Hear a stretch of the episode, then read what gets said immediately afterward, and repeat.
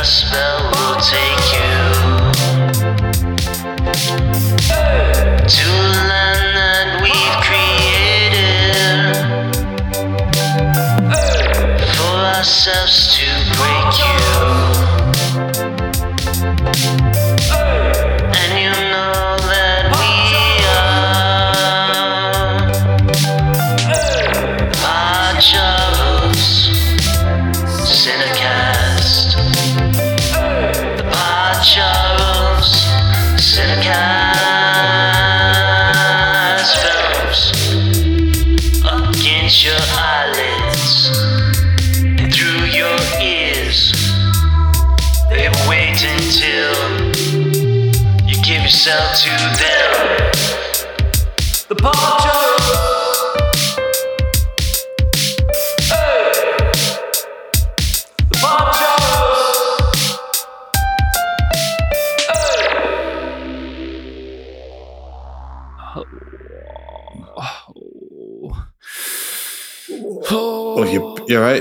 right? You back hurt? You cold? Yeah, I've You got the cold. shingle? Fucking cold. Got the- you got your sciatica acting up?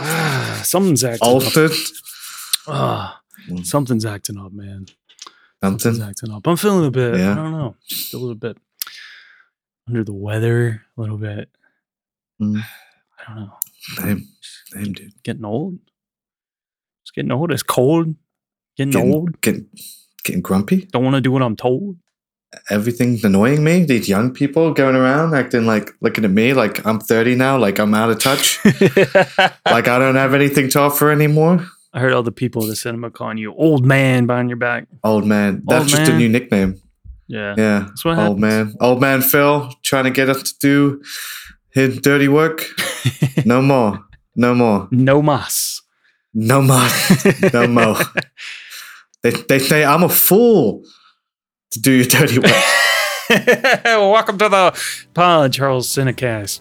Over here, uh, presented by the Prince Charles Cinema. I was about to say over on Patreon, but that's not true. I mean, you know, it'd be on Patreon. I mean, it, it is. it's gonna be on Patreon early, but it's not. If, Patreon if you're on. Patreon, then it is Patreon. Yeah. But if you're not, then it's not. So like, relax. yeah, relax. Jesus Christ. Jesus Uh, Christ. this is your host, Jonathan Foster, and I am here today with my ooh 30 year old man, Fil. How's it going, Fil? How's it feel to be 30? Great. We haven't really Great. properly talked about this, you know. No, even though that's the whole point of most of this year's programming, Yeah, yeah, because we got we got so Yeah. caught up, caught up in uh, you know, looking breaking at the law. breaking the law and doing alien shit. And, you know, we kind of forgot like your birthday. I mean, you know, I said it was your birthday, shit. but I didn't really ask you. I didn't really ask you how your birthday was. Alien shit. It was alien That would be a good wrestling gimmick. what alien shit? Alien shit. And it's like the gimmick. The gimmick is just like you're an abductee. Yeah, how come they haven't done like a and stuff. pro wrestling like alien abductee like character yet? Yeah, or a guy, or a guy dressed as an alien who's going around like trying to, you know, stick his finger in people. I think they did that in like the first episode of ECW on Sci-Fi. They had like an alien, Uh, or they were, or at least they were. they had like a thinking about it. zombie and shit. Yeah, uh, maybe they were thinking about it. I can't remember. Maybe they like showed up in the backstage area or something because it was just like, oh, this was on Sci-Fi. like like like the like the boo video. yeah, yeah, the boo video. Speaking of which, a little bit of user Oh, shit. feedback, Fil.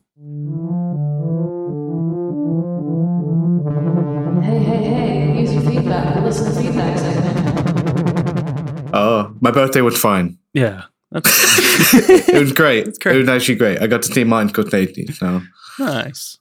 Oh, was that during the LFF thing? yeah, he had a, he did a talk at the Royal Festival Hall hmm with uh, Edgar Wright, and that was real nice. And I went to see that show, and you were recommending it to me, the Big Leah. Oh yeah, yeah. Nice. Old Man and Paul. It was good. It was good stuff. And it reminded me of Now that you're old. My aging, Yeah. my mortality. And that's what this whole year has been. And I thought it would be a good way to confront that fear and get over it. So if anything, it has made it worse.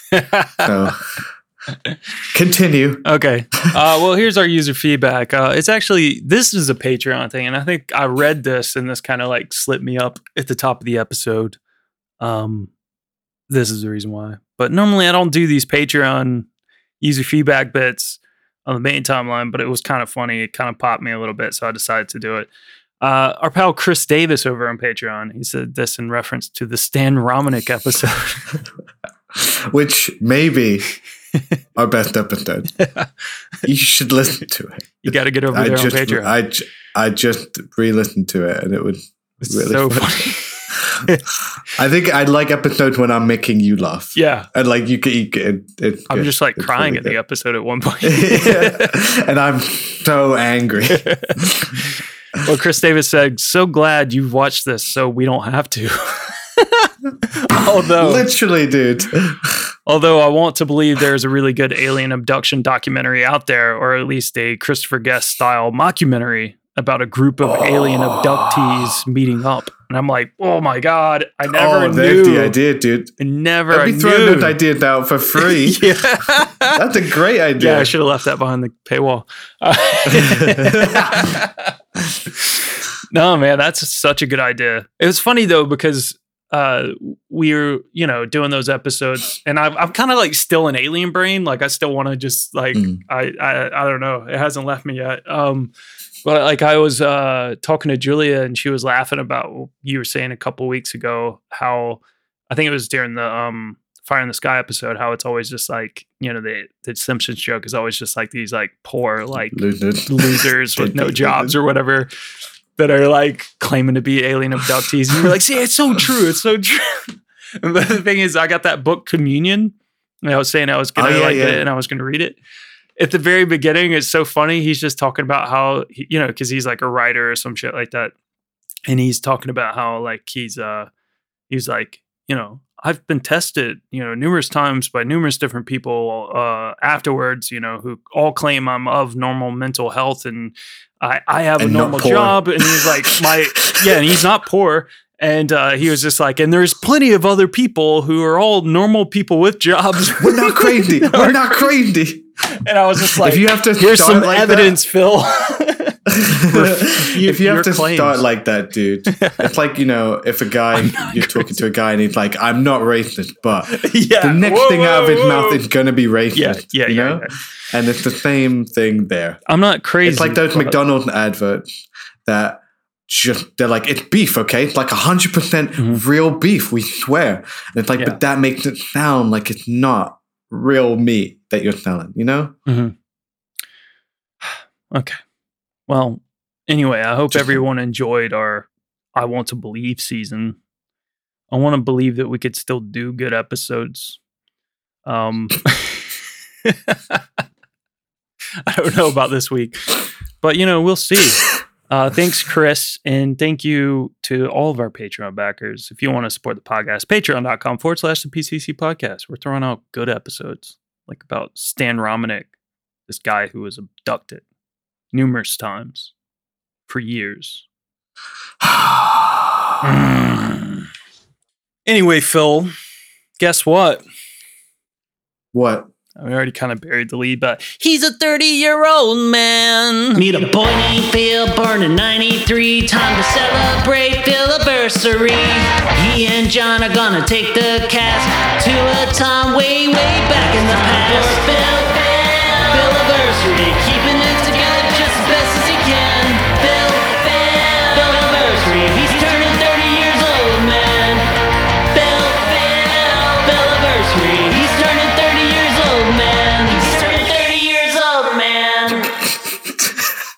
The Oh, yeah, Filaversary back. is back. Shit. Wow. Now that our boy wonder is officially a a 30 year old man, we have to start to see the year out.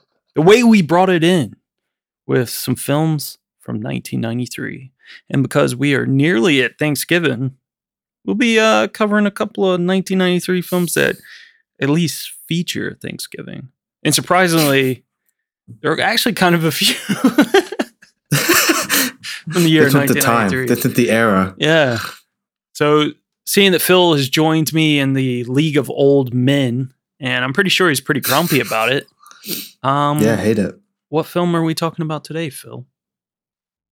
Grumpy. Old men. Believe me, this man is a menace. He's always drinking, starting fights. Isn't that right? They're both grumpy old men. Why don't you do the world a favor and pull your lip over your head and swallow? Idiot. Eat my shorts. So, So what? But after 50 years what? of fighting over nothing, What? What? So? What? they finally found something. Holy. Oh my God. Moly. Worth fighting for. See, women get obsessed with me. It's like one of them fatal attraction things. on my shirt. Too sexy for my shirt. So sexy. It hurts. Oh, yeah. Just beautiful. Thank you. Jack Lemmon. Your cat crapped on my steps again. Yeah, who says you can't train a cat? Walter Matthau. Why would a woman come over at 1.30 in the morning to see you? Just why do you think, bonehead? Oh my God. Ann-Margret. John, when was the last time you made love? October 4th, I'm 1978. Grumpy old men.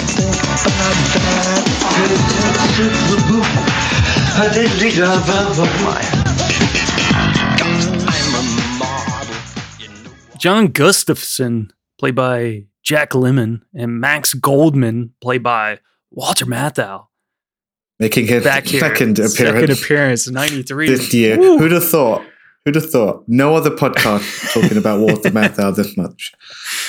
They're two curmudgeonly neighbors who have been at each other's throats for years. The rivalry of the former friends intensifies when Ariel, played by Ann-Margret, comes along and provides a love interest for them both. When Max finds out that John is experiencing family troubles and financial ruin, he steps in to help. Their bond is further cemented when John has a health scare and Max makes the ultimate sacrifice for his friend. I don't really know what that means. Does he, though? Does he make the. I mean, you know, is it the ultimate sacrifice to help him out in financial ruin? That's not the ultimate sacrifice. That's not the ultimate sacrifice. Oh, that's right. He does. Or he let him have the. He does he let him have, the dame. Yeah, uh, it's yeah. the dame. you know, these old school guys, they got to use their old school Uh, yeah. speak. We're old men now as well, Fil, so we have to use terms like dame and broad and Dame and you know, put, and and schmuck. schmuck. Yeah. it's it's the 1993 comedy written by Mark Steven Johnson and directed by the director Richie Rich. Fil, I looked that up and I was just like, ah, you fucker. Donald, I know how much you love Richie Rich. Donald Petrie. Well, it's not just Richie Rich. He did. He had a pretty good career. He did Mystic Pizza, which was a pretty pretty big like little Breakout role, breakout role for Julia for Roberts. Julia Roberts. We have uh, my favorite Martian in the mid 90s. Really? Interesting little right. film. Miss Yeah, Congeniality, Sandy Banger. B's banger role. How to lose a guy in 10 days? It's like the end of McConaughey's, like, it's before the McConaissance, like, just like those last. Yeah, wait, like I'm sick of these rom coms. Oh, these last few rom coms where the girl's pulling at my fucking necktie or something. Um, and he did Welcome to Mooseport. You know, the Gene Hackman Ray Romano yeah, movie yeah. that we all know and love. We all know and love that one. Fil, hot takes out the gate. Grumpy old men. I'm a big fan of like American movies set in like snowy suburban towns. Yeah, You know, like Home Alone, Just Friends. Oh, You dude, know what I Just mean? Friends is so good. you know what I mean? Like those like f- family holiday movies that are set in these like nowhere sort of towns. Yeah. that are just I- idyllic around Christmas. and Yeah. Did you like just want to go move there? Because that's all I wanted to do. yeah, me too. I was like, I want this house. I'll take wanna go to thirteen thousand dollars. I'd buy this house. yeah. Thirteen. I could maybe afford that. Yeah. Um, I could put a down payment on it at least. yeah. The I'll give 90s, you a tenth of that right now. Yeah. The 90s were great. You could like buy times. houses for very cheap. Yeah, look at that. Um, you know what? Hot takes. This is pretty good. Yeah. I actually, I Yeah. like Grumpy Old Man. It's I thought you set, I thought I was like you set me up for a joke. This is gonna Yeah. suck. This is gonna be. Oh yeah, those, you've like, never seen it. Never seen it. I was like, oh, Yeah. this can be like just a shitty like ninety like fucking body comedy that kind of like you know sort of I guess very much like resting on the laurels of its stars and sort of rehashing any chemistry, any past glory, and sort of like it would be the curmudgeonly like old men like talking down to the young people type movie The Utes. to the youth. Um, and it, it's kind of all at that. Um, but it's not. It's actually really fucking sweet. So I was like watching it, I was like, ah, I'm actually enjoying this. Take that. Yeah. Jonathan. Yeah, yeah. No, Um, I no, I, I genuinely like this film. I it was really like literally it. just like an easy '93 film, just uh, polish the year off, Thanksgiving y sort of. It's a very easy movie to watch. It's it's like one of those, I guess there's like kind of that kind of perfect holiday kind of family movie, right? Where you, I can Yeah. imagine anyone sort of gathering around TV and watching it. Like it worked. I should appreciate how dirty it was. It's way it's dirtier than Oh, I thought it'd dude. be. Burgess Meredith, holy Oh, shit! Burgess- the fucking blueprint with Burgess Meredith at the end as well. I was just Yeah. like, God damn. Um, Yeah. But no, like it does. The obviously Jack Lemmon and Walter Matthau like are incredible together on Yeah, screen. I love and, them both. and they and so did Ann-Margret. Weird to see like a manic pixie dream older woman. yeah, dude, that's so dude. true, man. Fuck yeah. No, but it's Um, great though because we're always talking about like I was telling you like the other night, like at the cinema, but I was listening back to the um, Signs episode, and we went through this whole fucking spiel about like um. I, I mean, it was my fault. I got, and I'm doing it again as I speak, uh, where I derailed the whole episode talking about how, like, these kids in these movies, like the M Night films, like he kept trying to get these like kids, but it was funny because all these kids they kept you know appearing in his films and then like they were so great so young and i was also saying like you know dakota fanning so great so young but then like she just kind of like fell off and it was like she Mhm. passed her peak before she even got to like the age where you would peak at like you know yeah, yeah, yeah. like she still hasn't even really gotten to that age. And then it was like, you know, she's aged out of Hollywood early. But this was like nice to see because it's like, hey, let's just get like an old screen legend Ann-Margret in here and Mm. just like throw her on. I mean, like she's what like she was in like what Viva Viva Las Vegas with Elvis and shit. Yeah, like, she was in a bunch of Elvis movies. Yeah, yeah. you know, and just throw her in this film with the because like you know Jack Lemmon and you know Walter Matthau they they- they had such long careers and stuff of just being you know the, the They're men together the and away example from- of yeah. men could just do you know long Mm. long long fucking careers Yeah, yeah, And they could do and even so Ann-Margret just looks like way younger than them as well even though uh, she they're- insane. you know, Yeah.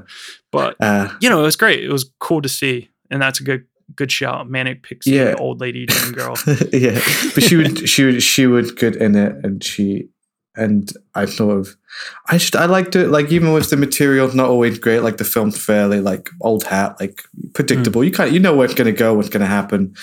Everybody's gonna be friends by the end. But like um, I really dug the characters and I liked the relationships, and I thought it was genuine and sweet and funny, and just yeah, like really easy to watch and. It looked like it's one of those movies that look like they're having fun. Yeah. And that goes yeah that goes a long way. And like, I appreciate how specific to their context, like to their situation it was. Like a lot of the humor is not punching down like I thought it would be. It would be. It would. It's very much taken from them being old, like them arguing about what's the best way to die. It's funny, or them trying to one up each other in the pharmacy. Like that shit's funny, Yeah. and like you know, there's so much life in that age. It doesn't. You know, we tend to, especially in Hollywood, there's like you know, there's a sell by date, like you just said, and there's a point where nobody's really interested in you anymore. And this is a film largely made up of an older cast, and they they they completely carry it. They're amazing, and they completely sell it. And like that fucking little routine Jack Lemmon does when he, you know, I usually hate it in movies. The, Oh, the dance routine. sex- yeah, Yeah. like fucking uh, dance number. Uh, but his little thing is cute because it's like you yeah. don't see him move move around that much in the movie. Um, and it's got the big, it's got like stupid nighty And It's got like a, it's got the montages and the makeover scenes. I'm too sexy is in this for some yeah reason. dude I was just Um, like oh here there's we a fucking go there's snowmobile scenes. There's like an unnecessarily like big elaborate fucking set pieces, like with the shed, the like oh the big shed the, yeah the cabin going into the fucking ice and stuff. yeah But it's fun, and I liked. I really liked the grumpy old men. Like I, like I dug the idea. The you know they they've been friends and enemies the whole their whole life and it's sort of kind of fighting about the same thing their whole life and it, them sort of having to bury the hatchet through this movie. But like, I was just glad it wasn't Dennis the Menace, which is what I thought it would be. no. I No, thought it would be that. I was just like, Yeah. oh, it's gonna be just this like wacky, like I Yeah, I wacky rewatched, film. I rewatched like Deck the Hall a year or two ago, and Mm. that was bad. Yeah. And I remember it being, I thought it'd be more like that, with just this theory of like escalating, like pranks that aren't funny with really unlikable characters.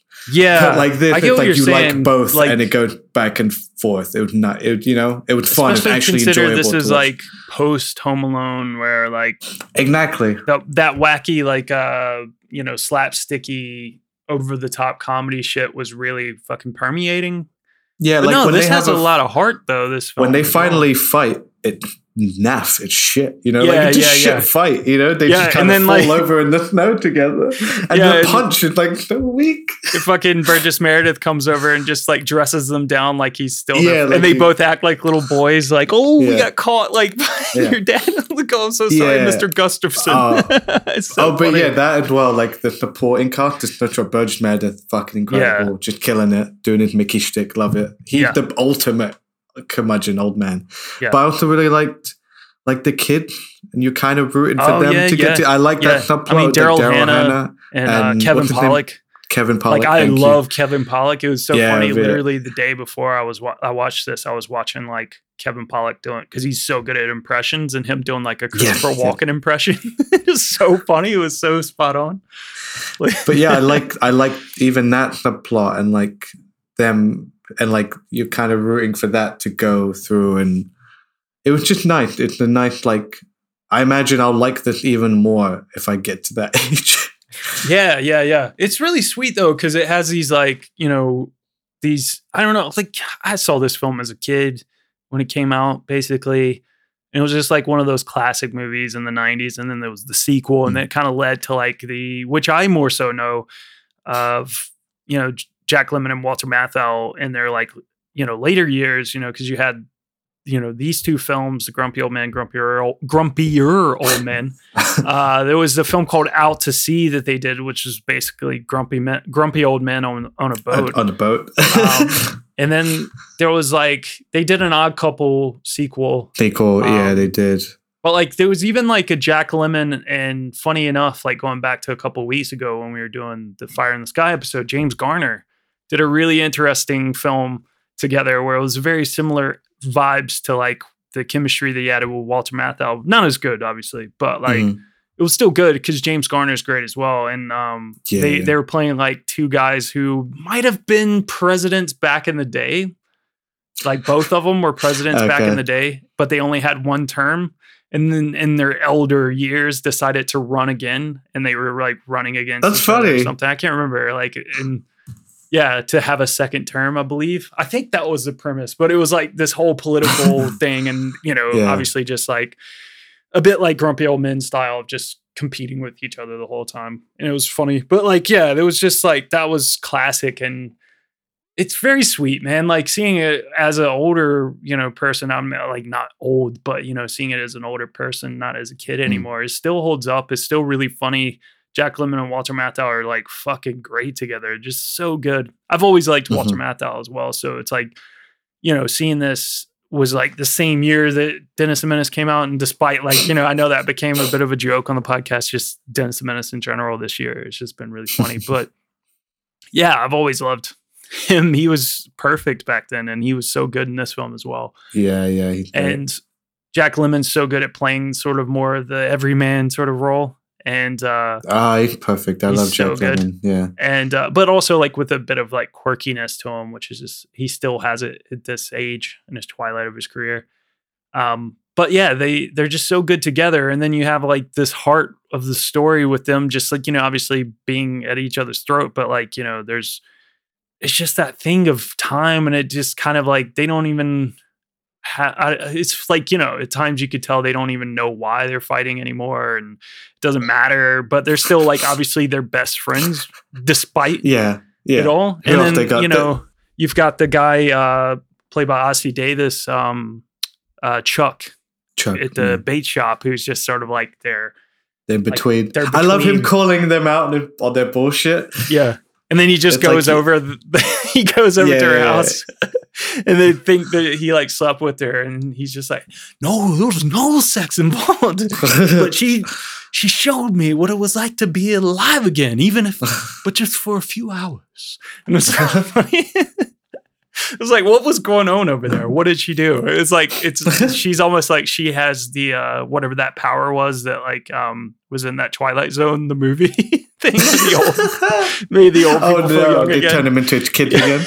yeah. The, the Scat, so. Scatman Yeah, Scatman Crothers, like she, she is just Scatman Crothers. yeah, she. I get it. She's just like you know, compared to she's coming in from Hollywood. She's coming Yeah. settled down and like where are they? Minnesota, something like that. Mm-hmm. Um, God's and like land, you know. Minnesota. everybody there is just like set in their ways and like old and grumpy and like judging and watching each other through windows and shit and never and not really going out and looking at the squirrels. things anymore. yeah, oh, the squirrel's right there nesting underneath her door. and yeah, she come down. She's like so free and so full of Yeah. life, especially that age. You know, like I Yeah. can, I can, I can, you can, you can see that just like him talking to her for like a few hours. Although, like Jack Lemmon at the point, she just like showed up at his house all the time. Yeah. Like I just sort of taken over. Yeah. She's just like relax. Like, Yeah, how, you- how did you get? Would in? you just find her a bit in. annoying if you were like, you know, outside and her just out there squealing like a jumping into the snow and rolling around or something? You'd be like, there she goes again. Fucking Yeah, yeah, yeah. It'd be cute at first, and then a few years.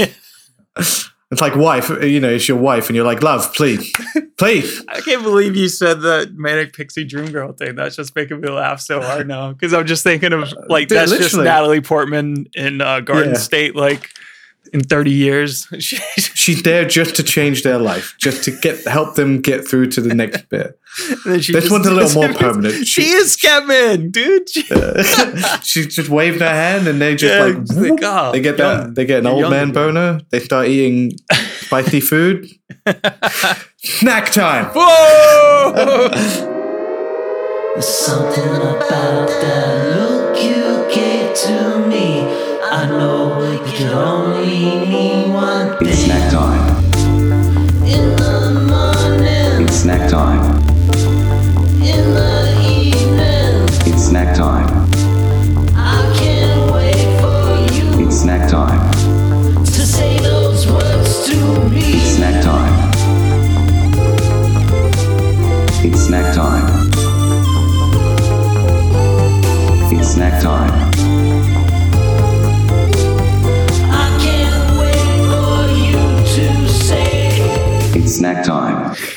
I gave the power to Fil. Yeah, look at that. Yeah. But, Just while um, mine maybe. it's all good. wrong. Would would you get? I got. We're talking. We're talking. It's Thanksgiving. Mm-hmm. I didn't do turkey though. Um, we'll have time for that. Um, we're doing kind of a Thanksgiving thing here, and Thanksgiving time There's not many Thanksgiving-y movies. This is a good one. It's a nice, it's a good movie to watch now because sort of it takes Building you up, into the holiday, holidays, builds you, yeah, going into Christmas. Um, It has a But- Thanksgiving scene, but it's not But very it- you know- It's just like you know, it's a plot point. their whole thing, it's like the thing they like doing, the thing they argue about. They Mhm. like fishing. Yeah, like bro. going ice fishing. So I got a frozen fish stick. I mean, it's not frozen now. I've cooked it. Yeah, it's like something. Um, what's his It's face? bird's eye. Just eat at home alone. Yeah, it's like a TV dinner. It's Yeah. sad that it's just one. I should have made two. But That's funny. anyway, but you know, also Ariel comes into their life and she gives them, you know, this nest Yeah, that's like new lease on life. They want to try things. They want to, you know, put their hot dog in the bun again. Um, but you know, they st- they want to start, you know, putting Tabasco sauce on things. So I've Yeah. got some hot sauce. I've got some Valentina hot sauce. Valentina. Because I'm living life on the edge. I'm not letting my age get me down anymore. I'm having my fish finger, and I'm putting some hot sauce on it, bro. You better watch You're out, not going to stop me. Because Valentina's really good. yeah, but if you keep doing that, the older the age you get, man, you're just gonna like fucking. You know what happened to Drunk him when he has like. Hot foods in this film, man. Yeah, she nearly killed him. Fucking. He was chilling before that. Yeah. Not, it definitely wasn't the fact that he was like losing his health and fighting with his family or whatever. all stressed. Yeah. It was all that stress and sex, bro. Not good for you. At that age, Yeah. I put a fat dab of hot sauce on this. It's not good. I'm like Coolio on hot ones. Okay. oh yeah, didn't he just like cry? Passed out. oh, Did you mount her? did you? Mount her done. Now send her to me. Oh, looks like Chuck's taking the old one eye to the optometrist. okay, You're gonna bury his boner. Oh god. Oh god. How is it? Um, that's a unique flavor. Yeah, it's good. I mean, it's good because the fish finger is cold now. Yeah. So the hot sauce is, you know, bringing the heat back out of Mm-hmm. it. That was just a lot I put on, but let's try it. Let's keep going. I'm a big fan of fish fingers. I like them with chips. I like them in a bowl with rice. They're Mm-hmm. like a go-to like TV dinner, like a dinner when I'm home by myself. That's the kind of shit I make for myself. So this is good, man. Yeah. And with the hot sauce, usually I would just have it with some ketchup or mayo, but you know, living life on the edge. I'm making snow angels out here. Yeah, dude. I don't give a Fuck how old I am. Speaking of which, how many snow angels you making? I was gonna say something else, but you just reminded me of snow angels. I thought that was funny. But I was gonna say how many uh, frozen fishes are you throwing into your your enemy's car? Yeah. Um, none. I'm keeping them all for myself. The five, dude. Five. The solid five, Solid man. With the hot, the, even with or without the hot sauce, the hot sauce is taking it to a whole new level. Like I feel alive again. Like a So six. thank you.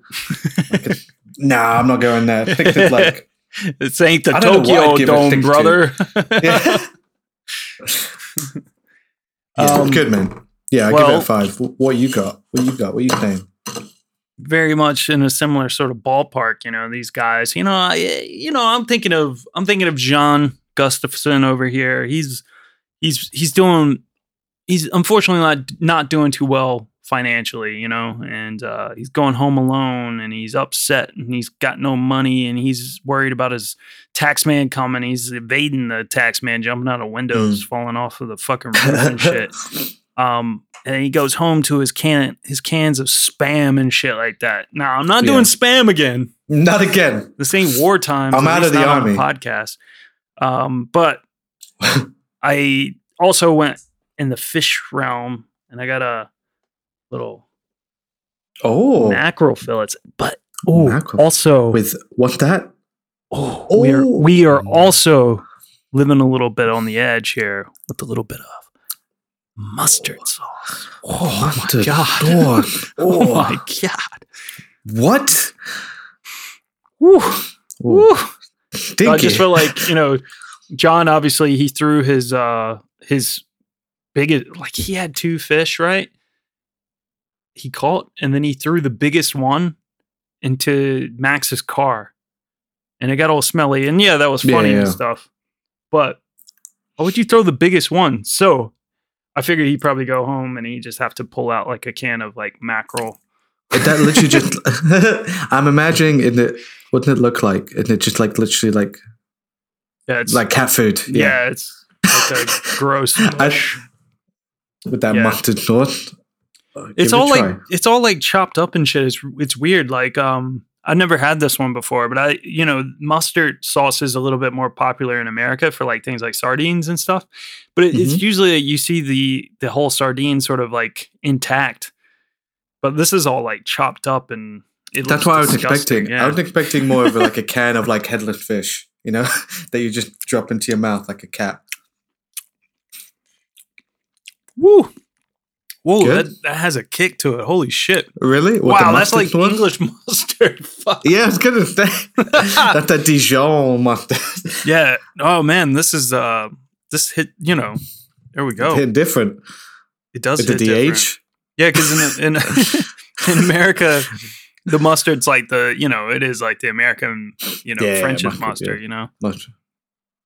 That looks like you're eating mac and cheese. Sounds disgusting. I know. I'm just making it worse. you know what? This might be good on a cracker. Pop it on, On a cracker? You Pop it on a cracker? would be pretty good, I bet. Are pretty good? The mustard It's all right though. It's all right? Really? I mean, I'm not going to eat this all the time. It's but, strong. You know, it's all right. It is very strong. Woo. Holy mackerel. Yeah, you could just see like like those mustard seeds or whatever in here, just making it way hotter. Yeah, no need. It's like uh, weird because mustard's not like a spicy spice sort of, No. you know, no. but it has a different kind of like, I don't know. It just reacts funny in your mouth in a weird way. I can't really even explain it. It's not spicy, but it's like, it's like, woo, how many how many holy moly are you gonna give it? That's so funny. Didn't realize was just like he's always saying that. Yeah, I didn't realize he had a Holy catchphrase in it. And then his son picked it up. Very cute. Yeah. Uh, Holy moly. I'm gonna bang the girl from Splash.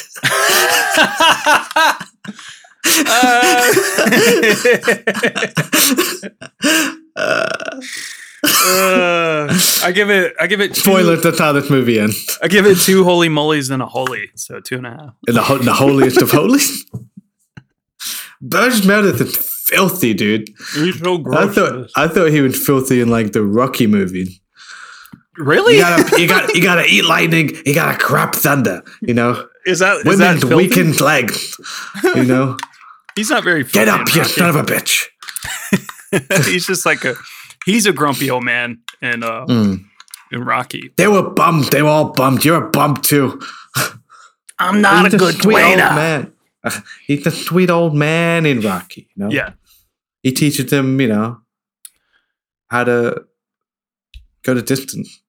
he's punching above his belt in Rocky. They all are really, except for Apollo. But then they get Yeah. out. That's like an interesting thing about Rocky. Like even even Mickey is sort of like a two bit, you know, Exactly. Yeah, yeah. you know, two bit boxer boxing trainer. You know, he's like he's Yeah, he he's could have not meant been. to be there in the championship. You know, Mm. but you know he's smart. He, he you know he he protected Rock. He, t- he protected Rock. He t- taught him to change chicken.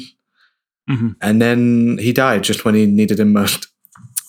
And that is the the plot to Grumpy Old Man too. Does he die in Grumpy Old Man too? I feel like he does.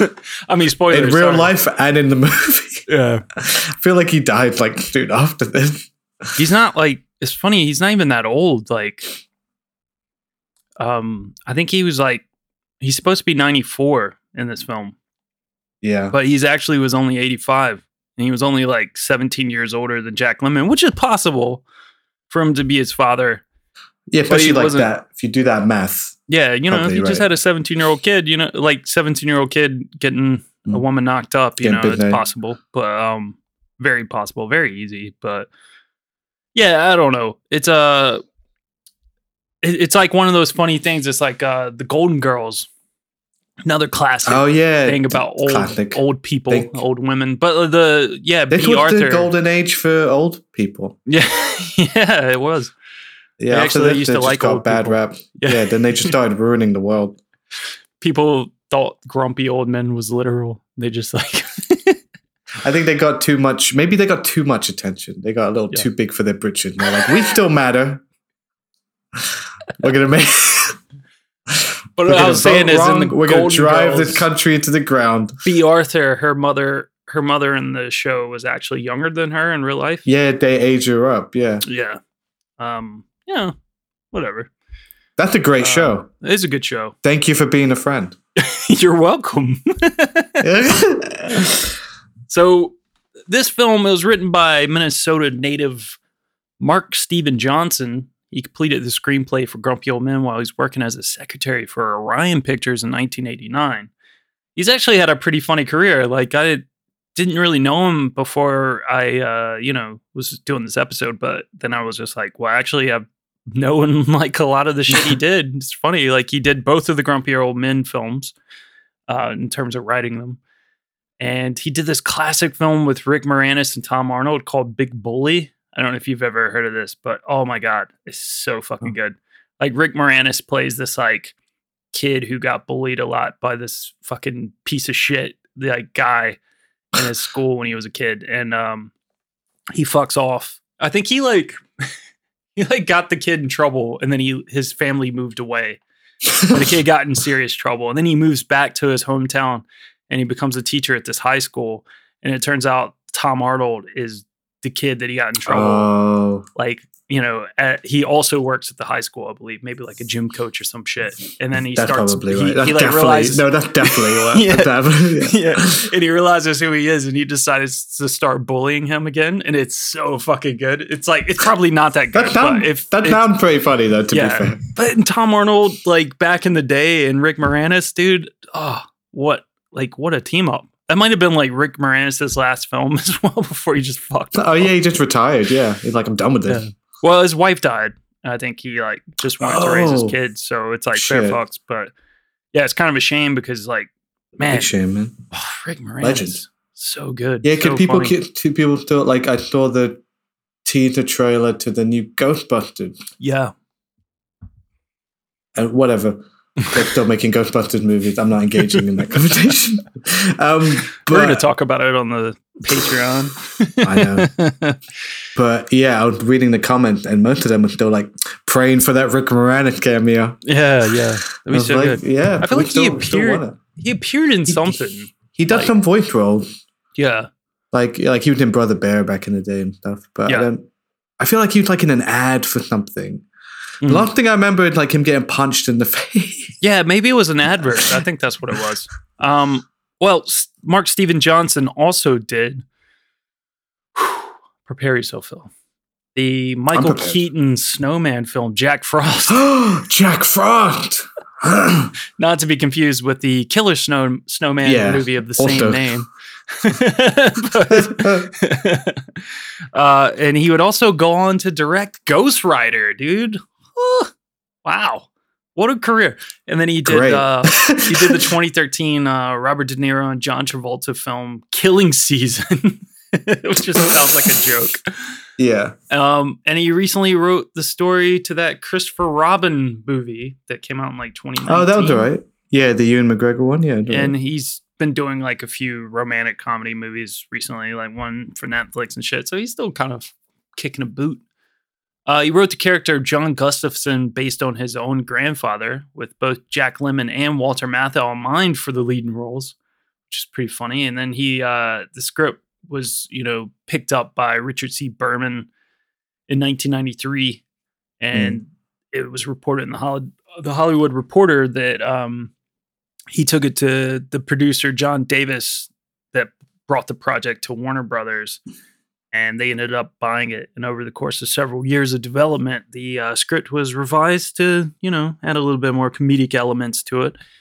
Um, and once they ironed that out, they actually did just pitch it to Jack Lemmon um, with the hopes of him and Walter Matthau joining the project. But uh, Lemmon, you know, basically had to convince Walter Matthau to accept the role because he wasn't interested.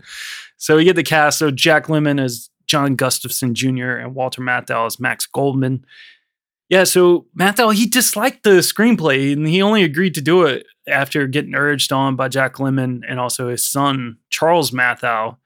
Um, so it, it took a bit of convincing and he just didn't think it was very good. I mean, he was also like, I don't know, he would have been, I guess, maybe done with Dennis the Menace, but like he he only Hmm. did that because of money reasons. I, I read it was kind of funny, like which is That hilarious. checked out. That checked out. Um, it- you know, because it's like it's a it's a role that he's almost like born to play because it is sort of the same role. It's that like grumpy, like grumpy guy, like Mr. Wilson. Yeah. Um, and he he you know he's sort of almost synonymous with the role now. Uh, you know, obviously there's cartoon versions or comic strip versions, but then when you think of like who's that live action person, it's fucking Walter Matthau. There's like no one else. Don Rickles, come on. I love Don Don- Rickles, but come on, come on. He's no Come on. fucking Mr. Wilson. Um, you know, Chris, Christopher Lloyd. I mean, come on. no, he's the creepy guy. Yeah. He's the creepy guy who comes into town. Yeah. Darth dur, dur, dur, dur, dur, dur, dur. I mean, that could have been in this film as well, man. You know, What did you think of the music in this? Alan Silvestri did it. Alan Um, Silvestri doing his thing. Yeah, It felt like I was watching a not like a Robert Zemeckis style film. yeah, Like every time Ariel walks into, it's just like did it, did it, this flowery music and shit. yeah. And I liked it because his music is so synonymous with like the shit I watched growing up Mm. that it worked for me here. It like lulled me into that sort Yeah. of mind frame. yeah. Um, That's so funny you Yeah, said that about if- her music though, because every time like she came on the screen, Julia just started laughing. She was just like, "Man, what's this fucking like, you know, music for these like women in these films? is like the angelic, Yeah. the angelic wife music." Yeah, like, I love that because it, it's like that old thing of like you know where you know like them shooting old Hollywood stars with the Vaseline on the lens and shit. Yeah. Like they just and they stopped doing that, but they like Yeah. do ev- do everything else to like Yeah, make him feel like that. It's like chimes and shit. Yeah. Uh, yeah, the music's all right. I don't really remember other than her music. Uh, I mean, so it's a bit yeah. like It's a bit yeah. like that nineties. like here we go again. that nineties bullshit. Yeah. Yeah, I mean, all right, Fil. You can you can say all you want about you know compare because obviously we have to compare this to Dennis Menace came out the same year and Walter Matthau. This one's better. This one's way better. Uh, it's way better movie of sure. I would sure, watch this. Sure, I would sure. watch this again. Sure, sure, sure. But the music, Dennis Menace had some fucking fire music, dude. dun, dun, dun, Sure, I'll give you that. Yeah. Dun, dun, dun, dun, dun, dun, dun. Fucking great, man. Uh, Sure. Apple. uh, uh, apple. Yeah, so once they finally convinced Walter Matthau to be in this film, they approved to have the director Donald Petrie come on to direct the film. Um, you know, they they did this film in Minnesota, Fil, and it's freezing. Poor Walter Matthau was actually hospitalized with double pneumonia while they were filming this film. Oh fuck. Towards the end.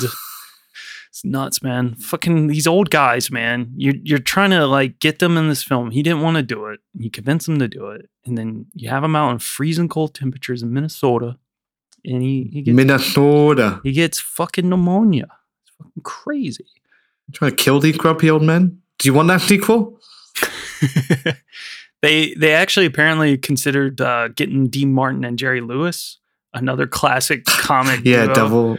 Yeah, to, uh, to be in this film as John and Max, but they both declined because of D. Martin's frail health at the time, which he couldn't take the role. And he ended up dying in 95, uh, around the same time that the sequel came out. So, yeah, unfortunately, was never meant to be. But yeah, this would be the sixth feature film collaboration for Walter Matthau and Jack Lemmon after they did Billy Wilder's The Fortune Cookie and they did The Odd Couple, the classic. I mean, Mhm. that's the classic one, 1968. And then they did uh, The Front Page in 1974, which I believe is another Billy Wilder film. They did Buddy Buddy in 1981. And then before they did this, they both appeared in JFK. oh shit. Did I hear Fuck someone say. JFK? Oh fuck me. I smell a conspiracy, Fil. You know what? I. You know what? I thought. You know. I thought that. I was like, that might come up. I was like, nah, it won't come up. I hear it's been 60 years since the assassination of John F. Kennedy Jr., and hmm. we're no closer to an actual answer, or at least not what the U.S. government wants you to think, Fil. You know what I think, Fil? I think it What was an think? inside What do you job. think. Ventura? I think it was do. an inside job. Wasn't it the grassy man on the knoll? On no, what the fuck? The man. What the fuck is that? The man on the grassy knoll? The man on the grassy knoll? Yeah, that sounds like I have a mole on my ass. Sounds like a fake excuse to me. You know Lee Harvey Oswald? He was a patsy. He really was a patsy. He said, He "Hey, died- I'm a yeah, patsy." He died saying it. He, He said it, was- he was definitely it a patsy. Yeah. You know, Fil, it's crazy. In 1965, you know, they they had planned to end the Cold War. You know, there's reports that John F. Kennedy Jr. was actually planning with Khrushchev and Russia to end the Cold War. They were going to end it. Next thing you Uh-huh. know, 1964, John F. Kennedy Jr. assassinated. Yeah. 1965, around that same time, soon after, Pope John, who they were was being the mediator between the two, secretly behind both of their governments' backs, Don't died of cancer. Don't think that's Khrushchev, he was taken out by a coup d'etat in Russia. so I think the US government didn't want the Cold War to end. You know what else John F. Kennedy mm-hmm. Jr. wanted to do? He said he was going to get us out of Vietnam. Could you imagine? Mm-hmm. Could you imagine, Fil, a, a world where the Cold War ended in 1965 and we never Yeah. went to Vietnam? That would have been amazing. I mean, they mef- they referenced it in this movie. Jack Lemmon lost his son in He Vietnam. see, he wouldn't have lost his son in Vietnam. I wouldn't Yeah. have gone over there and become a frogman. You know, I could have stayed home with my family, maybe gotten in the wrestling business a little bit earlier, maybe been a bigger star than Hulk Hogan. Okay. You know, This feels like coming back to Hogan. I don't think it would have affected things. there, maybe maybe I could have maybe. had a longer career as the, you know a bodyguard for the Rolling Stones. Who knows? I could Were you a bodyguard for the I Rolling was. Stones? I I toured with the Rolling Stones for a good number of years in the '70s. We had a good Very good. time. Me and Mick Jagger. He said I did a good job. Uh, You know, but you know, I had to move on. Obviously, Mm-hmm. Were you? Were I you became a statesman. You know, incident. I wasn't there. Nah, not me. Because it would have gone down differently. Yeah, it would have gone down because I, you know, being a frogman in Vietnam, you know, you learn how to do things. You know, I went to the Gulf of Tonkin and I had to. What's that? Okay, I'm I'm legally not allowed to say I was actually in Vietnam. I was in the Philippines, so we'll clarify that. I actually didn't see any actual. So you didn't go to Vietnam. You didn't go to Vietnam. I didn't. I was in. I was in the in Philippines. I was a frogman though, Fil. See, I Okay. you know I saw a lot of action there. I was a frogman. Yeah. I had to look for frogs. Uh, it, surprisingly, there weren't a lot of frogs in the Philippines at the time. I don't know Oh. what happened to them. Why were you looking for frogs? What? How would that would have helped the war effort? There was nothing else to do. I was just stationed there. I was a Navy SEAL. You know, and all these Navy SEALs, that's another thing I have a problem with. They come back home from, you know, the wars and stuff, and everybody's, you know, getting paid millions of dollars to be assassins over there in like the Middle East, and then they come over and they make their films and write their tell-all books. You know, back in my Yeah. day, we didn't say what we did when we were deployed. We came over. Yeah, I might have talked about what I've done. You know, when I was training, but I never talked about what I did while I was deployed. I think you know we kept it a little Probably a bit more thing. secret. You know, You kept You know, it more kept it a secret little so bit more quiet. Yeah, were well, you don't want to give shit. away what we do over there. It's a, you know, it's a matter of national security. Why don't you Why don't you write a tell-all book and they'll make a movie and maybe you could play yourself in it? I I don't need that. You know, I I had a good career, Fil. I you know I I don't think anyone likes you know old old Jesse Ventura anyway. Why do you think the mainstream media doesn't like Jesse? Because I say it like it is, and I tell them that you know John F. Kennedy Jr. was killed by you know the U.S. government, and I think that uh, you know Oh, no. they made this film here in Minnesota. You, you guys are talking about Cold Oh, Cold yeah. Wars. This is a Cold War of a movie, isn't it? You got two old men, you know, they're fighting each other over fish and stuff, and I'm like. The thing is, Fil, you know, they're they're out there fishing, they think they're hunting and stuff, but did you know you're not really hunting unless you've hunted a man. That's real hunting. And I've done that as a frogman over in Vietnam. I know what You it weren't in means. to- Vietnam. I know what it means to hold a fish to a man's throat. what do you think about that? They didn't ask me to be in this movie, Fil. It's kind of crazy. This film was made in 93. I was still in my film peak. career. I did Demolition Man in 93. They Yeah. didn't ask Well, me to be in this. You could have played the fish. Fil, this film was made in Minnesota. I'm a film star slash former professional wrestler from Minnesota. I was the governor a few years later in Minnesota. They didn't ask. My house did in the film. He drove by my house. I saw that when you looked through the window. I was looking out to see what was going on, all the noise, and I saw Walter like, Matthau, "Holy Jack moly." Lemmon. I'm a grumpy old man. I could have been in this movie. They didn't ask me if I wanted to be in this movie. I'm from Minnesota. Who else are they going to get? Verne Gagne? No. Prince? No. That guy from the Deep replacements, Paul Westerberg? No. No. Bob Dylan, he he sold his soul to New York City, just like Vince McMahon did. He was from North Carolina. and he tries to act like he hates the Southerners. That, you know, Doesn't that sounds right like a politician to me, just like Hulk Hogan. I'm a statesman. And you're not a politician. and I'm not a politician. And that's why the government and mainstream media do not like Jesse Ventura. They're afraid. That's why they didn't ask you to be in this movie. They're afraid of your views and what it could mean for America.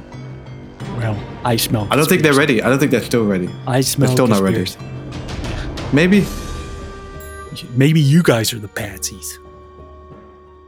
You ever think about that? I don't like where this is going. I don't, I don't like your insinuation. I think that's enough. Oh God. Oh, ugh, God.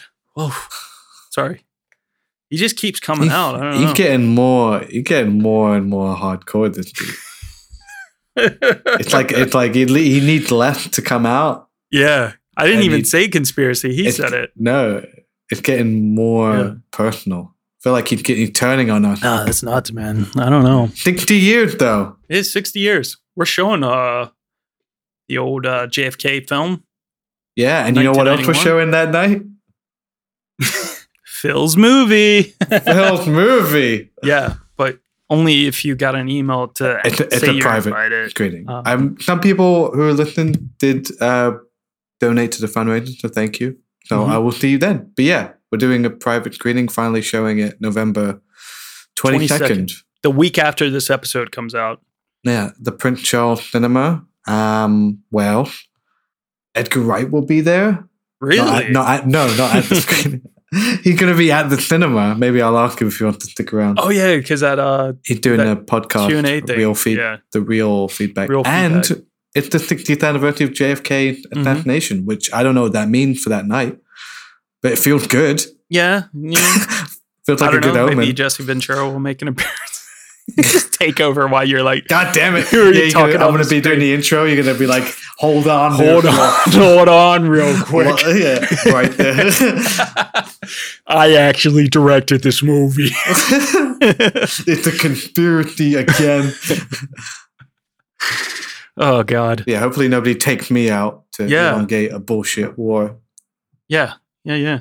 I mean It was an inside job, though. Jesse's right. He's right. He's right. He's right.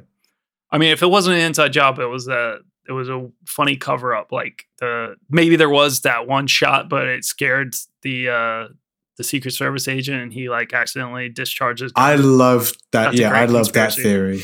That's a I great that theory. theory. I think that's, That's pretty like plausible as well. It's You know? pretty true. Yeah, it sounds like it could be true. Yeah, because he was apparently like a new boy who was kind of like. Uh, plus, it'd be scary as well. You know, like you're just not expecting it, right? Like, But could know, you imagine like holding that secret for like Yeah. the rest of your life, dude? You that like you accidentally shot JFK? How do you talk to anybody? How do you Yeah. talk to your wife and your kid and like know that was you? Yeah. That you changed, you single handedly changed the You were of the American history. you were the magic bullet. Uh, how did this turn into a JFK episode? Sorry, that was This my is the fault. this is the thing with the podcast. See, Um, this is funny. the thing with grumpy old men. This is the thing. I That's think the it was thing. also Did this- we even speak about the movie? I remember we did the hot take. we did. I ate a fish finger, and then we started talking about JFK. I think it's like it's one of those films where it's good, but it's like there's not enough about it. There's not much to talk about. to talk about. It and a way in. in. Ann-Margret. And Margaret's really good She's in great. it. She's really funny. She's seducing all the old men in town. Yeah. Originally, they wanted uh, the legendary Italian actress Sophia Loren to play the part, but it would ultimately go to the Swedish American star Ann-Margret. But don't you worry, folks, because Sophia Loren will appear in that sequel, Grumpier Old Man. And then you get both Next week on yeah, the next week. next week. Grumpier old men. Grumpier Old Man. They're Uh, doing another season of the Santa Claus. and we have to watch him again. I don't, and I'm gonna watch it. We dude, never and I don't do know the- why. I don't remember liking the first season. yeah, we never did the actual show. You just talked. I watched it, Yeah. and I, and I'm gonna watch the new one because I can't help myself. Yeah. Uh, Burgess Meredith, yeah, he plays John Gustafson Sr. He's great. Yeah. He's fucking hilarious. I remember he was like a big thing, I think, post this film. I mean, it was kind of nice. Like this film breathed new life into all these elder Hollywood, elder statesmen. For you, Jesse. Jesse Ventura, Yeah. saluting to you. These elder statesmen in Hollywood, you know, they just had a, I don't know, like I remember people absolutely loved Burgess Meredith's character. So much so that I like convinced myself that maybe he was like nominated for like an Academy Award for like one of these films, but he wasn't. I don't think. No But it was just like that. You know, it was just that thing where he just obviously had like such a funny role, and it's I think Very in the second one as well. They're like they're kind of the same movie, you know, in a way, but they're both fun. Um, Ossie Davis, we already said he plays Chuck. He's great as well. He's really fun in this film. And then yeah, you get Daryl Hannah and Kevin Pollak playing the children of the two guys. Oh, you get up getting you get together. one more. And then you we get, get one more fun little surprise. Shooter McGavin. He's a boy, ultimate boy. Ultimate boy. Yeah, Kevin Pollak is a bit of a boy. Oh yeah, because he popped it. He popped up in um, Requiem for a Dream, didn't he? Yeah, at the TV. McDonald, yeah, Yeah, he was Yeah. so good.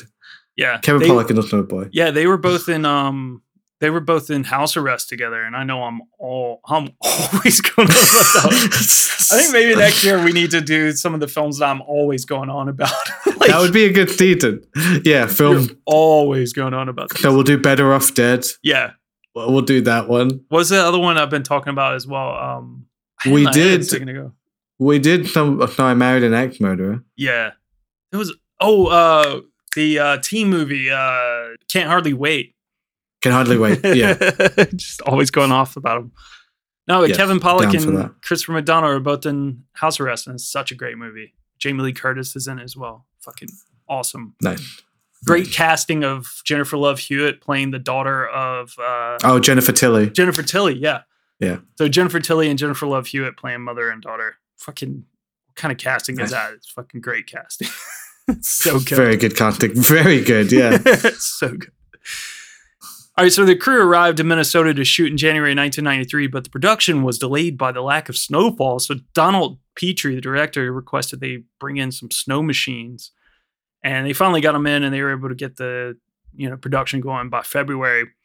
They shot in the cities of St. Paul, Faribault, and Center City, Minnesota, which all had to double for Wabasha or Wabasha, however you say that, um, because it's way too small to accommodate them. I think maybe they did a couple of shots, but they couldn't really be in there uh, filming because it was just such a small town. But man, like we were saying at the top, dude, I was just like, I've been watching a lot of like Gone Fishing. Uh, I might have said this to you like. Oh, you said with uh, with uh, Bob Yeah, Bob and Paul. Whitehouse. Yeah, and uh, it, you know the the fishing scenes in this film, like them just going out on the lake and just into their little ice shanties and stuff. It just made me like want to do that. I was just like, dude, I just want to go there. like, I just want to go fishing. yeah, and it's like go, Gone Fishing has like you know it's opening my eyes up to like oh there are like you know some nice places in England you can go to and just be out in the Mm. wilderness and stuff. It just looks beautiful and stuff.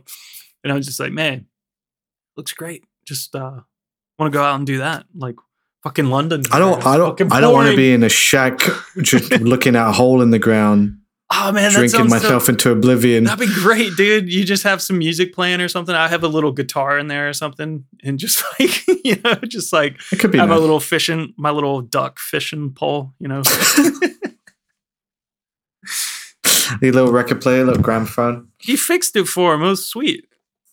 And then Fuck he, him. He knew what he was doing. got so angry at him. I love that fight they have afterward where they just, it's like a hoot on third bit. yeah. Where he's What? like, what? so? so what? What? This getting so angry. Yeah. Speaking of the ice fishing scenes, Don't speak. they uh they filmed that on Lake Rebecca in the northwest of Minneapolis. And before the last day of principal photography, they you know were delayed. As I mentioned earlier, Walter Matthau got pneumonia during I think the scene where they were fight the fight scene or whatever. Like, you know, mm-hmm. they're in the freezing cold snow and stuff, you know, jumping around and shit. And yeah, Walter Matthau got pneumonia. And they couldn't finish, even though they they started shooting in February. They they were supposed to finish shooting in April, and they couldn't actually finish until June. Matthau got better at about May, but they had to wait around until Jack Lemmon and Ossie Davis were free because they were doing something else. So like crazy. They they were like, it seems like a long time to be shooting on this film for what would be like a first ideally a start to have film. such a limited time. Yeah. You know, make it quick. It was originally going to be uh, opening in February '94, and to make it even funnier, like the fact that like they, you know, I don't know. You would imagine probably the end of the film, you know, like they're they're trying to wrap up. They're in produ- post production and stuff, and apparently they like shot even more. You were talking about that scene that you actually kind of liked, the uh, 500 Days of Summer. It's that whole like Yeah. post sex scene, like 500 Yeah, Days which I hate in that movie. You know, yeah. dance scene. Uh, yeah, so your 500 Days of Summer scene that you actually do like when when Jack Lemmon has sex. It's just Jack Lemmon dancing in the kitchen Yeah. making eggs. It's so fucking wholesome. But they they filmed that like afterwards. That was like a pickup thing because uh, Oh, really? Yeah, Jack Lemmon like wanted to extend it. Like I think he they had I don't know they were looking at like a test cut or something like that, and they thought it, he did something they thought was kind of funny, so they decided to just like extend it and make it longer. Mm. So him I bet he just did like a little Twitter. Could I imagine Yeah. the scene when he finds that fishing rod Mm. and he's like, and he's in a good mood. He's like, you know what? I'll fucking fix it. But maybe he did like a little little dance on the way to the counter, and they were like, let's keep doing that. yeah, yeah. Basically, yeah. So they shot a whole extra thing. But so you you know, you imagine they're behind schedule anyway. They filmed probably longer than they wanted to, and then you get into post production, and then they were supposed to release this shit in February 1994. But Warner Brothers, they were like, "Nah, son, we had a strong year in '93, and we want to maximize mm. our profits. So you're gonna Best movie year, pull this arguably. film backwards to Christmas Day, 1993. So Oh, right before. yeah, right before 94. And uh, Mm. just made the cut. And it grossed $3.9 million in its opening weekend. And it ended up being this big surprise hit because neither like Lemmon nor Matthau thought it would do anything. And it would Yeah. go on to make $70 million in the US and Canada. And internationally, it would make another $10.4 million for a worldwide total of 80.5 million on a $35 million budget. It's not bad Not And- bad. Good for them. you know, Christmas 93, you know, it was a big, busy movie season that year. And it had to, you know, compete Mm. with some pretty heavy hitters. You had a bunch of sequels that were released in December 93, including Sister Act 2, Back in the Habit, Beethoven's Second, oh my god. and My childhood come to life. Wayne's World 2. Oh, another Kevin Pollak. Is he in that Yeah. one or in the first one? Is it, I think he is in that one, right? The Eye. Yeah, Yeah. because he's going. Yeah, They're because they're, going out to the go. form. Yeah, they're trying to get the form so that they can Yeah. do Wayne stock, and that's where Garth meets the female Garth, basically. Yeah. Yeah. Oh yeah, yeah, yeah. no, that's funny. That's such a good movie. Why did we do that for '93? we should do. You know, we we'll probably do like a best of the year sort of episode, like we normally do, Mm. and we should do a best of '93. Instead of best of 20. like an honorable yeah, yeah or even just like an honorable mention of all the because we've we talked about a lot we didn't talk about any of those and yet Yeah. we talked about so many 93 movies Mm. this year Yeah. I mean, to 2023, I mean, f- what came out? and this was care. surprisingly one of the better ones yeah nothing came out in 2020 Absolutely nothing came out. literally no movie that was so weird Well, critics mostly liked the film. The consensus was that, like, you know, Jack Lemmon and Walter Matthau might have been better than any of the shit they were given in this film, but their chemistry was so strong that it hardly matters. Caryn James in the New York Times called the film the kind of holiday movie a lot of people are searching for. She went on to hmm. explain that it's just because it's cheerful, it's un- well under two hours, and it doesn't concern any major social blights unless you think Jack Lemmon tossing a dead fish in a Walter Matthau's car is a cause for alarm. That's good. Yeah. Despite rating it two two stars out of four and giving it a mixed review about the film's credibility and direction, Roger Ebert of the Chicago Sun Times concluded his review by saying that Matthau and Lemmon are fun to see together, if for no other reason than just the essence of their beings. I mean, it's weird, but Sure. yeah, they are though. It's true. It's Yeah. like it, you know, this film wouldn't really work without them. I mean, maybe if Dean Martin and Jerry Lewis were well, like you know, Dean Martin more so was more of better health at the time. You know, that could have been an interesting version. You know, I would have been down for it. I love Martin and Lewis, but yeah, Matthau and Lemmon, dude. They're the one. dudes. I love me some Jack Lemmon, man. I love. I'm a big fan of. I like Billy Wilder a lot, and I Yeah, like the stuff he did with him and the apartment, good. The and one of my Apartment's so favorites. good, and yeah. so some like a heart, he's amazing in it, and it's just still there. Like I see, like Walter Matthau's always been the old grumpy man. Yeah, yeah, yeah. but like Jack Lemmon was like the young everyman, like Jimmy Stewart type. Yeah, he And was like still He was kind of low key hot, you know. Like Matthau always, Matthau always did have that like Or kind of yeah, goofy face looking. his He face like big a jowls and fucking mitt or something. You know? Yeah, like, yeah, yeah, he's like yeah. you know, he's like kind of mean looking. Because even you go back to like the seventies, you know, uh, you know, you have like Charley Varrick or like you know he has uh like the Bad News Bears, Minty Baseball. Um, you Mr. know, so he he's he sort of always looked the same, just a mean old kind of curmudgeon kind of a guy, Yeah. and he plays it well. He does it so well. But yeah, Jack Lemmon, kind of hot boy back in the day. The apartment, you know, he was great looking. And uh man, yeah, dude, do you want to talk about boys stable stuff? Like I'm not talking about Matthau or Lemmon, but like you go into directors, we haven't really talked about that style of, you know, boy stable directors, you know, maybe the ones that they kind of you kind of popular, but they're not getting their like just desserts. Um, in my opinion. Billy Wilder, dude, fucking hell. one of the greatest. Yeah. some of my favorite movies, man. So good. I mean, I feel like it's a bit it's a bit funny to say that because obviously he did like, you know, I don't know, people really seem to like things like um uh the Sunset Boulevard and stuff like that. But Yeah, that's a big one. still, But he no, had there's, a, no- there's like stuff like Ace in the Hole. There's stuff like Mhm. um, Stalag 17. I'm always talking about that one. That one's there's good. that one, the the long, the long weekend, the long goodbye. I forget what it's called. Kiss Me Stupid is That- fun. Yeah, Irma La Douche. Double Indemnity, banger. Mhm. Um, we did. Wait, I need to remember the name of this fucking movie. The Lost Weekend. Yeah, Lost Weekend.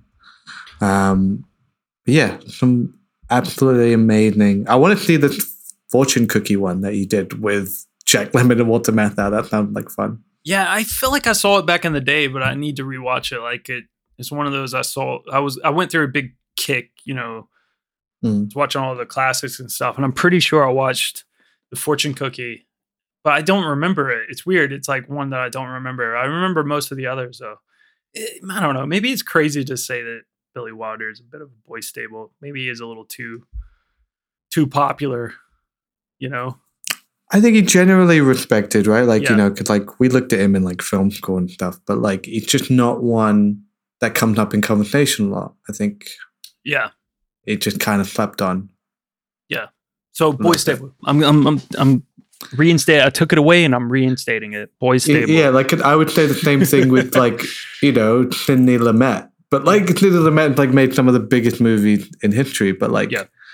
how many people how often are people like, oh my god, Sidney Lumet? I guess You people know? just don't like really give directors enough credit. You know. no, unless their personalities in them, them Yeah. themselves. Or like you know, Um, it's funny like Scorsese and uh, you know Spielberg and stuff. Like those new Hollywood gu- guys Hmm. really started to like you know become such big things. And I guess Tarantino as well. We're kind of like living through that at the moment. We should we should try and think it like more like do like proper obscure like boy stable like directing. Could that be fun? Because I can think of people that like I liked. They'll just do like maybe a string of like studio movies, and they're kind of generic, kind of director far higher, but like there'll just be a few that I like, and it just happens to be from the same person. Yeah, yeah, yeah, yeah. And it's like it might be like just their sensibility works. Mm. Um, or there's some that I just think it's fun to like argue about, like Zack Snyder, obviously. He's Getting my that boy. new one, man. We're getting that new one. I know we're getting that Rebel going Moon. sell the day this episode goes out. one of four cinemas in the world to be showing that shit. Yeah. 70 mil. Merry fucking Christmas. Merry Christmas, you Snyder heads. All you Snyder heads. All you people out there who are upset that we didn't finish episode, you know, 150, and you that you have to wait until 300, you know, To to, finish that off. You just think about that as you watch, you know, Rebel Moon at the Prince Charles Cinema from 70 Yeah. millimeter. Tickets are on sale. The day this episode goes out, princecharlescinema.com. How how in the fuck are we talking about Rebel Moon? that's that's what grumpy old men like not really having much to talk about does to you, Fil. Because I'm done. That's I'm done. I don't know. I'm done. All right. Um, done. well, yeah, with that was fun. I, I really like this film. It's fun. It's a good watch. You know, it's it's easy. Stick it on, chill watch. Uh, has a scene of Thanksgiving. But next week we're gonna get into something that's a little bit more Thanksgiving-y. And it's funny. We only picked it because it's a '93 film, but we've it's a sequel. we haven't even done the first movie. Does it matter? No, I don't think it matters. No. Should we, we- no. It doesn't we- matter. Should we? Uh, it's the better one. It's the better one, and it's pro- it's like one of the few proper Thanksgiving movies. Yeah. Um, and it's it's it's just really good. I don't. I doubt you'd be mad.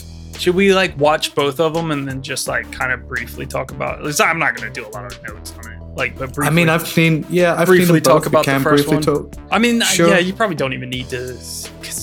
You what- don't need just- it plot wise, and the second Uncle one is the more memorable one. It's it's just the whole like Uncle Fester is the one, and you know he comes and he's uh oh yeah we're talking about the Addams Family movies.